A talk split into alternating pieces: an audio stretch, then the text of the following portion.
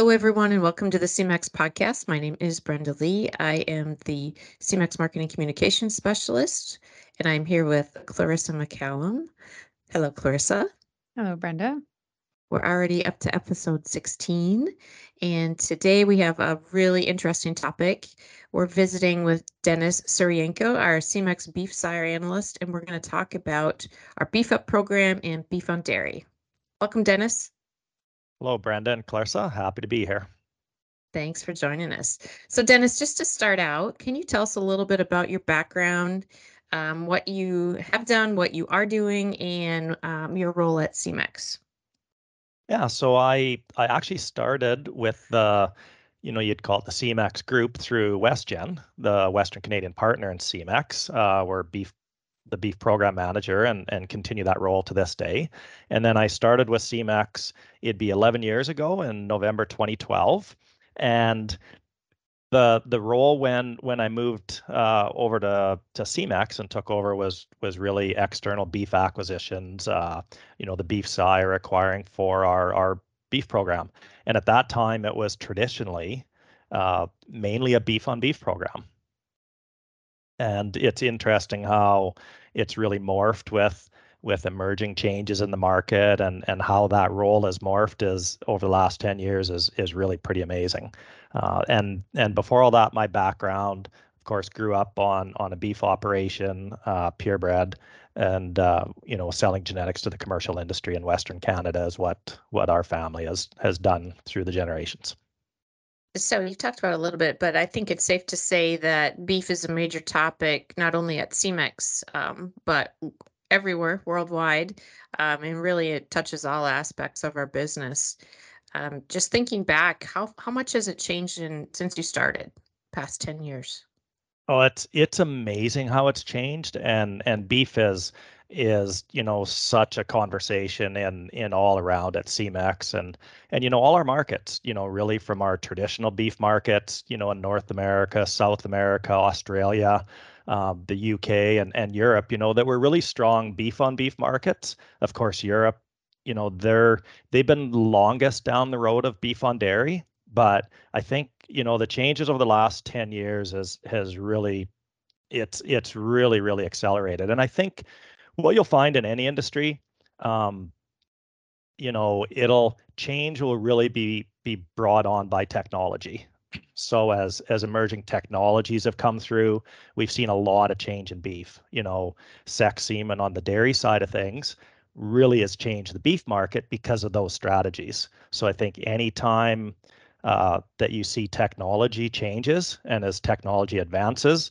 you're really going to see changes in your business. And I think from a Semex perspective for us is you have to really be proactive when you see those changes because I think when we look at things from a genetic side of view as as to the space that that I that I'm in is if you're reactive and the lag time of genetics, you're going to be behind. So I mm-hmm. think you know from a Semex perspective, we have to really be proactive and and beef has has been such a main conversation and the investments that Semex has made uh, over the last while has been it's been you know from production to the investment in in genetic programs has has really really accelerated for sure it has. And um, you know in the past couple of years we've you know really put an emphasis on our beef on dairy program as well and it goes under the the beef up program that brand name. And just because you do touch global markets what where markets where are they using it the most and do you see a lot of differences in what they're looking for? Yeah, that's a really good question. Um, you know, as I had mentioned, the UK, because they've they've really, you know, they've done dairy beef the longest, and and it's a fairly mature uh, market segment over there. Really, the the beef up program and the beef on dairy has has really accelerated in in North America. I'd say, uh, especially the U.S. specifically, it's it's really accelerated the last you know five to ten years quite substantially. And then we're seeing markets uh, in Australia, uh, a little bit in South America, like in Brazil, starting to emerge with with the beef on dairy. But you know, Canada, U.S. and and Australia, it's it's had such a strong ramp up, mm-hmm. extremely mm-hmm. strong ramp up. with all of these countries that are using them, um, how are you seeing these crosses perform compared to native um, and Holstein animals in the feedlot? Yeah, and it, it's really interesting. You know, at the very start of of the real ramp up in dairy beef, a lot of the thought process was just use a calving ease beef sire. Um, there wasn't as much emphasis put on how they would perform as far as growth and the carcass traits and the efficiency.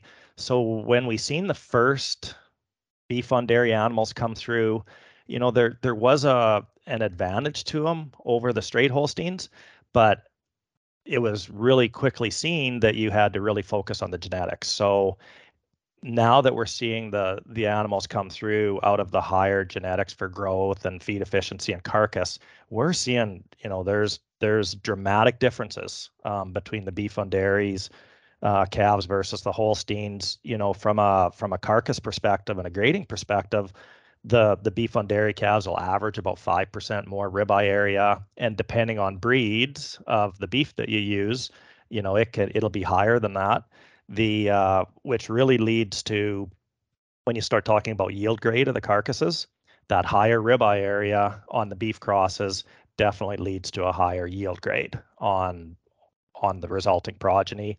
And then when you get into the feeding phase, the straight Holsteins, uh, they're less efficient. So on average, and a lot of the studies we've seen is they generally their dry matter intake is about 3.7% more so they're they're eating that much more uh, than the dairy beef crosses. So that results into a poor feed efficiency. They're a little longer days on feed to get them finished. Um, so then you're getting into a higher cost of gain. So when we look from a profitability standpoint, the the differences are very dramatic. So with these differences, I guess what we need to take to our clients and what Semex is focused on is is our bulls that will will get you those calves that finish faster um, with you know less bone and they're just more efficient and they've got that ribeye area that we're looking for. So tell us a little bit about what Semex is doing. We have uh, you know we have our own bulls, but we also have a Viera program.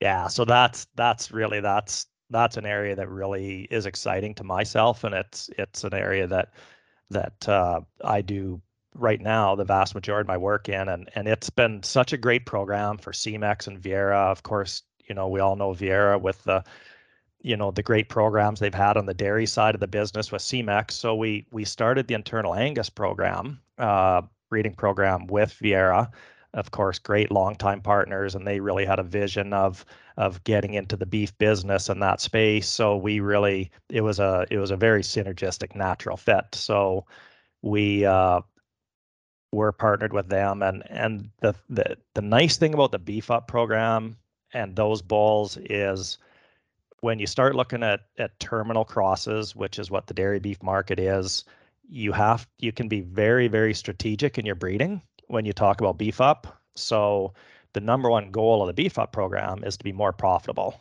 uh, for everyone along the supply chain more profitable for the dairies uh, as they're going to get a calving ease product. They're going to get the desirable kind of a calf to to be able to sell into the supply chains and those supply chains want those calves because they're going to be more profitable for them because they're going to grow faster they're going to have a higher feed efficiency and they're going to have the the right type of carcass when it's all said and done and the partnership with Viera is so great especially when we you know we utilize the Boviteq technologies to to really advance our genetics to to get these beef up sires uh, that are that are extremely strategically focused on profit and the traits that that build profit. So I guess to to kind of in, in layman's terms, you know, we're we're only focusing on the profitability traits when mm-hmm. we talk about beef up sires that are going to bring profit to each segment of the chain, and we're not clouded by traits that that would be you know very important for some other markets that that we have other sires that will cover those markets, but they they really have no effect on a terminal program. So that's that's where we can be very strategic on beef up, and and it's it's an exciting program because of it. And um, you just we talked about carcass traits a few minutes ago, but what kind of results are they having? Um, have you gotten any data about the you know, the results on the killing floor about these animals? Yeah, so so the the latest beef up sires, of course, they're our most advanced genetics, and we don't have actual data on those ones coming yet. But based on the previous generations of of our sires that have gone through the markets and seeing where their their genomic data tells us they are, and then we've got we've got programs and and researches uh, studies where we've we've followed these calves right from birth through the feeding phase into carcass and and yes we're seeing that higher ribeye out of these you know these great beef up bulls we're seeing uh, better feed efficiency. We're seeing less days on feed which is extremely profitable for the feeders and less days on feed to to get a better carcass a carcass that has a higher yield grade because of the larger ribeye size. And uh, you know they're really hitting the marbling targets targets which is that is a that is an area that the holstein and jerseys bring to the table. They marble. The mm-hmm. your dairy breeds marble very well so that's you know we've got less we need less contribution from the beef side say if you will as far as marbling because the holsteins do that well but we can really ramp up the ribeye and really ramp up that that efficiency through the right genetics on the beef up bulls and phenotypically, are these these calves and then you know onto steers, and as they're feeding them out, do they stamp out pretty well? They all look very similar. Yeah, it's it's amazing when you see them in the feedlots when they're close to harvest harvest uh, you know dates on on these cattle. They're they're very very consistent, and you know compared to a traditional Holstein steer or say you know some of the very first genetics that were used on beef on dairy that weren't really you know growth and carcass focused they're just so much more consistent in that they've got the muscle shape they're a more correct frame size of what we want for the feeding industry and and those carcasses that come through uh, so it's it's definitely a, a much more consistent product. Um, which is totally the goal for everybody involved. Yeah very much so very much so. You know just a question do you think that the consumer when they're at the the grocery store and they're looking in the meat case can they tell the difference?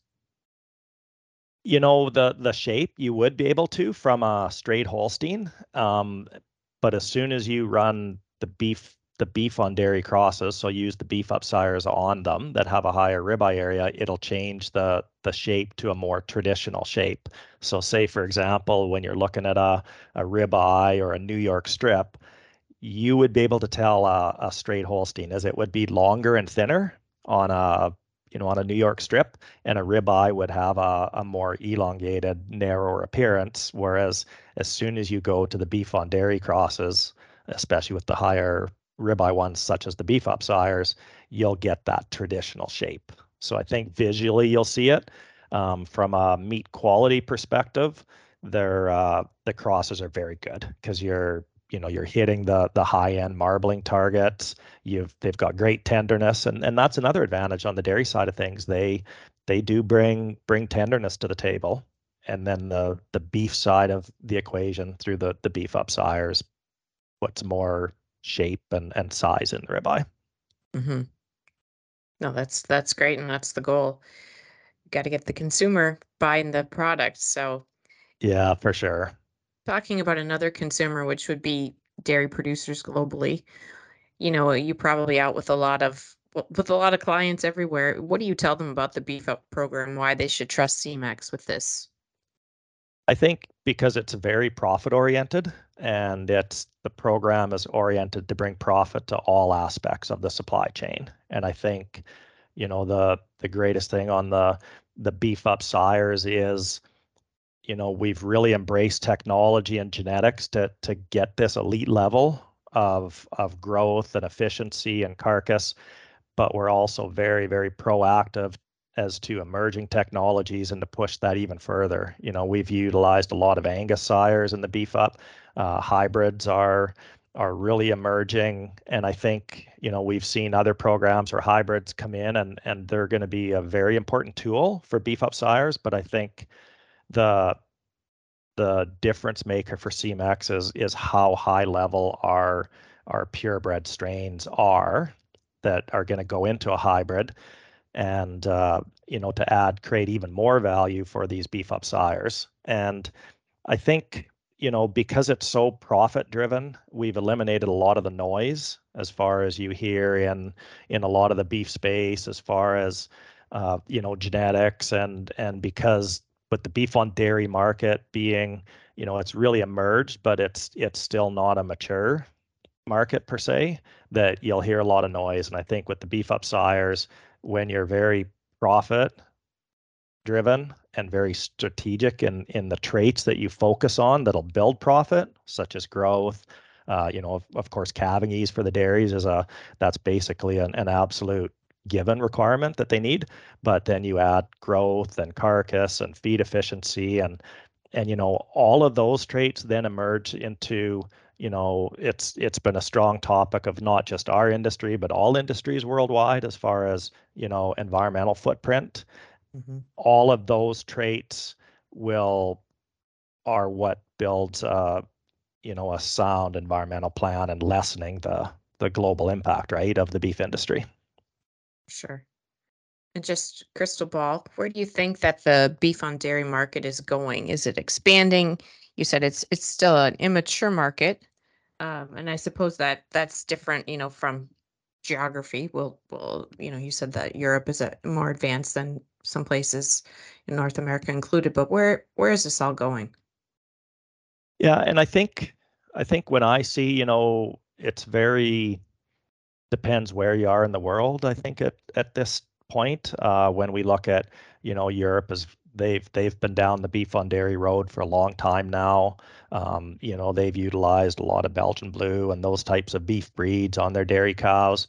Then of course North America emerged and and North America as it emerged in such a big way that the numbers are mind-boggling as far as you know the the beef on dairy the amount of those calves that are that are on feed and and going into the beef supply chain.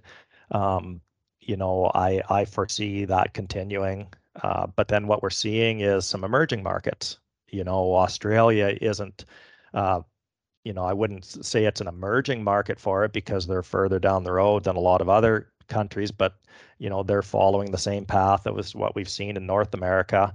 But then there's other countries that are really just starting to look at it now. And I think, you know, when you look at those countries, the the great thing about that is they can look at the North American playbook as far as you know really how the beef on dairy thing has evolved and and where quality genetics comes into play that they can they can actually to be honest they can they can eliminate some of the first mistakes that a lot of people made you know in the beef on dairy space. So i think i think that's probably what i see is is it's going to continue and it's going to grow throughout the world. Um, we're going to see markets that that don't have a lot of dairy beef right now that are you know they're going to look at what's what's taking place in north america and europe and uh, Australia, countries like that, and and they're they're going to be going down that same road. I I would say. And you know, we talk about feeding the world for 2050 and different things, and and beef is such a focus. You're you're a native beef guy. Yep. What what do you tell your your beef breeders about this beef up program or the beef on dairy? Where do they where do they fit in in 2050 versus this? How does it how does the market all work together? Yeah, great, great question. You know, coming from a traditional beef uh, family and and living in a traditional, you know, beef on beef, uh, you know, area in Western Canada here, you know, it's it's it's definitely been a topic, right? The beef on beef breeders have all seen, you know, the traditional beef breeders, the the emerging dairy beef, and it's been been in a lot of conversations and and I think you know it sometimes they can look at it that everyone gets protective of their markets, right? Mm-hmm. And so they can you know sometimes look at it through a protective lens, but but then when you really think about it, you know, before sex semen in the in the dairy industry, half of the calves all born were male Holsteins. So they went into the beef supply chain um, a lot of those got fed to heavier weights. They had to feed them a long time, uh, but to get enough muscling on them, they got fed to, to heavy weights. Whereas the beef on dairy crosses, they're so much higher quality and they're they're finished at a lower weight, more of a you know really the same weight range as the traditional beef on beef, you know uh, steers and, and females that would be coming through the market.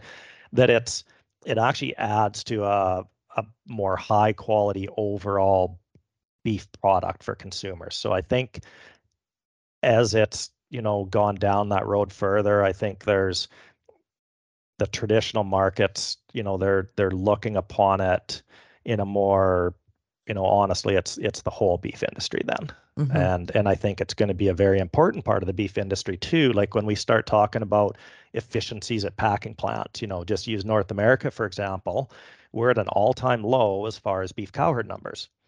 And as soon as a packing plant, you know, the large plants, if they're not working at capacity, their cost per per animal goes higher. So, you know, to have an efficient system, we need to have capacity and we have to, you know, fill growing consumer demand across the world. So I think, you know, when when we look at the the dairy beef sector and all that light, it's a great partner to the traditional beef industry. And I think it it really needs to be looked at on that way. I think when they look at bulls, um, and I think this is where sometimes it's always good to know the right bulls for the market. You know, at, at Semex, we believe in balanced breeding. And when you look at the traditional beef market, um, it's a different type of bull that that we will market genetics into into those markets. You know, those those bulls are a lot of times they they're externally acquired. They're based on cow families and breeders, probably a lot like like type Holstein breeders, I would say. Um, you know, and and we're strong generations of cow families really come into play there. But then, as soon as the traditional beef breeders realize the terminal market, such as dairy beef, or say in Brazil, you know, Angus on Nelore cows is a is another terminal product. Then you you really have to be strategic with the genetics to get the most profitability out of those calves. And then I think Mhm. they really understand the the whole circle of how it works and where beef up sires can really, you know, supply an advantage into into those type of supply chains. No, exactly. Especially when the packing plants, I mean, their costs are thousands of dollars per minute. They can't slow down. They can't they can't stop. They need to stay full. And Yeah, um, this yeah. is a, a complementary, not a competitor product. So I, I think so. Yeah, Yeah. I, I very much believe that. yeah, no, that's great. Well, Dennis, we've really enjoyed having you. I know our our listeners, our last episode with Brad was very popular um, globally with a lot of interest in beef on dairy and only increasing. So we really appreciate your time. Well, thank you very much. I enjoyed being here. Awesome. Have a great one. If people want to reach you, Dennis, how do they do that? Uh, so I'm I can you can reach me through email at dserhienko at semex.com. That's probably the the easiest through through email. Awesome. If anybody wants to reach Dennis, just send him an email. Thanks, everybody. Thanks, Brandon. If you like this podcast, give us a four star review. It really helps others find the show and learn more about Semex, our people, our programs, and our services.